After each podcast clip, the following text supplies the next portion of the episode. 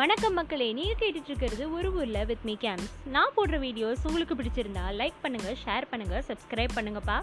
உங்களுக்கு பிடிச்ச கதைகளை நான் சொல்லணும்னு ஆசைப்பட்டீங்கன்னா மறக்காமல் கமெண்ட் செக்ஷனில் லீவ் பண்ணுங்கள் வாங்க கதைக்குள்ளே போகலாம் எழுபது கணவாய்களை எண்ணிக்கிட்டே போகிறாப்புல நம்ம ஹீரோ ஏரியுடைய நீளத்தையும் அகலத்தையும் பார்த்து மலைச்சு போய் நிற்கிறாரு இவ்வளோ பெரிய ஏரிக்கு முன்னாடி எத்தா பெரிய ஏரியை கொண்டு வந்து வச்சாலுமே அது குளம் மாதிரி தானே தெரியும்? வடவாத்து தண்ணியெல்லாம் வேஸ்டாக போகக்கூடாதுன்னு பராந்தகருடைய பையன் இளவரசர் ராஜாதித்தர் கட்டின ஏரியாச்சே. என்ன நினச்சி இந்த மனுஷன் இவ்வளோ பெரிய ஏரியை கட்டினாப்லன்னு தெரியலையே?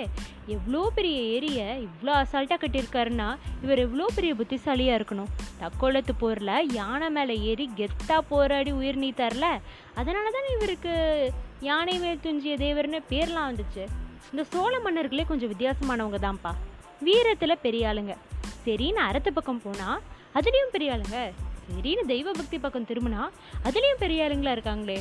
இப்படிப்பட்ட சோழ மன்னர்களோட நாம் ஃப்ரெண்ட்ஷிப் வச்சுருந்தா அடடா நினைக்கவே வந்தியத்தேவனுக்கு உடம்பெல்லாம் என்னமோ பண்ணுச்சு.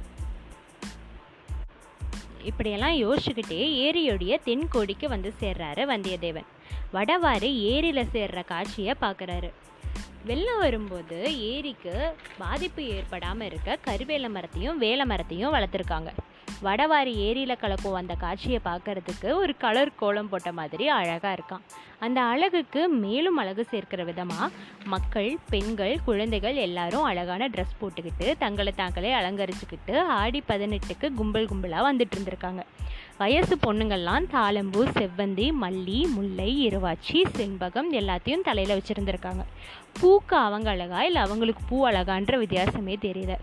நிறையா பேர் கூட்டாஞ்சோறும் சித்திரானமும் எடுத்துக்கிட்டு குடும்ப குடும்பமாக இப்போ நம்ம டூர் போகிறோம் இல்லையா? அந்த மாதிரி வந்துருந்துருக்காங்க. சில பேர் பாக்கு மட்டையில் சாப்பாடு போட்டு சாப்பிட்டுட்டு இருந்திருக்காங்க. இன்னும் சில கெத்து காய்ஸ்லாம் ஆற்றுக்குள்ளே கொஞ்சம் தூரம் நடந்து போய் அங்கே சாப்பிட்டுட்டு இருந்திருக்காங்க. குட்டீஸ்லாம் சாப்பிட்ட தட்டை ஆற்றுல விட்டு விளையாண்டுட்டு இருந்திருக்காங்க. சில கமிட்டட்ஸ்லாம் அவங்க அவங்க ஆளோட தலையில் வச்சுருந்த பூவை திருட்டுத்தனமாக எடுத்து தண்ணியில் விட்டு விளையாண்டுட்டு இருந்திருக்காங்க. இதெல்லாம் ரசிச்சிட்டு இருந்த நம்ம ஹீரோ அங்கேயே நிற்கிறாரு அப்போது சில பொண்ணுங்கள்லாம் வெள்ளைப்பாட்டு கும்மி சிந்து எல்லாத்தையும் ஃப்ரெண்ட்ஸோட பாடி என்ஜாய் பண்ணிட்டு இருக்காங்க வடவாறு பொங்கி வருது வந்து பாருங்கள் பள்ளியரே. வெள்ளாறு விரைந்து வருது வேடிக்கை பாருங்கள் தோழியரே. காவேரி புரண்டு வருது காண வாருங்கள் பாங்கியரே. இந்த பாட்டு நம்ம வந்தியத்தேவன் காதில் வெள்ள மாதிரி பாய்தான். சோழ மன்னர்களோட வீரத்தை சிலர் பாடுறாங்க. சிலர் முப்பத்தி இரண்டு போரில் ஈடுபட்டு தொண்ணூற்றாறு விருப்புண்கள் பெற்ற விஜயாலய சோழருடைய வீரத்தை பாடுறாங்க. அவர் அறுபத்தி நான்கு சிவாலயங்கள் கட்டின கதையை இன்னொரு பொண்ணு அழகாக கோர்வையாக பாடுறா. ஆதித்தனுடைய மகன் பராந்தக சோழ மகாராஜா பாண்டிய பல்லவ சேர மன்னர்களை ஜெயிச்சு ஈழத்துக்கு படையனுப்பி வெற்றி கொடி நாட்டின கதையை குதூகலத்தோட இன்னொரு பொண்ணு பாடுறா. இடையில மற்ற பொண்ணுங்கள்லாம் ஆ ஓ அப்படின்னு கோஷம் எழுப்புறாங்க. இதையெல்லாம் பார்த்துக்கிட்டு இருந்த வந்தியத்தேவனை ஒரு பாட்டி பார்த்து தம்பி ரொம்ப தூரத்துல இருந்து வந்திருப்ப போல. கொஞ்சம் கூட்டா சுரு சாப்பிடுப்பா அப்படின்னு அன்பா கூப்பிடுறாங்க. இதை பார்த்த பொண்ணுங்கள்லாம் நம்ம ஹீரோவை பற்றி பேசி தங்களுக்குள்ள சிரிச்சுக்கிறாங்க. ஒரு ஹேண்ட்ஸம் பாய் லைஃப்பில் இதெல்லாம் நடக்கிறது சகஜம் தானே? இருந்தாலும் நம்ம ஹீரோவுக்கு கொஞ்சம் ஷையாக தான் இருந்தது. சாப்பிட்லாமா வேணாமா? ஒரு வேளை போனால் நம்மளை பார்த்து இந்த பியூட்டிஸ்லாம் ஃபன் பண்ணுவாங்களே. சரி விடு போய் தான் பார்ப்போம். இத்தனை பியூட்டிஸை ஒரே இடத்துல பார்க்கறது சகஜமான விஷயமா என்ன? அப்படின்னு இறங்கலான்னு போகிறாரு அப்போது தென்மேற்கு திசையிலிருந்து ஏழு எட்டு பெரிய ஓடங்கள் மிதந்து வருது. அதை பார்க்க பெரிய அன்னப்பறவை மாதிரி இருந்துச்சான் அந்த படகுகளுக்கு இடையில் இருந்த படகு ஒன்று எல்லாத்தையும் முந்திக்கிட்டு வருது. அந்த குறிப்பிட்ட படகுல இருந்த ஹைட் அண்ட் வெயிட்டான வீரர்கள்லாம் இறங்கி மக்களை எல்லாத்தையும் போங்க போங்க அப்படின்னு விரட்டுறாங்க. அதனால் மக்கள்லாம் பாத்திரத்தை எல்லாம் எடுத்துக்கிட்டு கிளம்புறாங்க. வந்தியத்தேவனுக்கு ஒரே சந்தேகம். யார் இவங்கெல்லாம் எங்கேருந்து வந்தாங்க? ஏன் திடீர்னு எல்லாத்தையும் விரட்டுறாங்க? ஒருவேளை அரசு குடும்பத்தை சேர்ந்து யாராவது வராங்களோ? ஆர்வத்தை கட்டுப்படுத்த முடியாமல் அங்கே இருந்த ஒரு தாத்தா கிட்ட போய் கேட்குறாரு என்ன ஏதுன்னு? அப்போது அவர் அந்த படகுல இருந்த நடு படகுல நட்டப்பட்டிருந்த கொடியை காமிக்கிறாரு. பனைமரம் மாதிரி தெரியுதே பெரியவரே. பனைமரம் மாதிரி இல்லை தம்பி பனைமரமே தான். பனைமரம் பழுவேட்டையார் கொடின்னு உனக்கு தெரியாதா? அப்படின்னு சந்தேகமாக கேட்குறாரு என்ன? மகாவீரர் பழுவேட்டையாரா? நான் தமிழில் தானே தம்பி சொன்னேன்.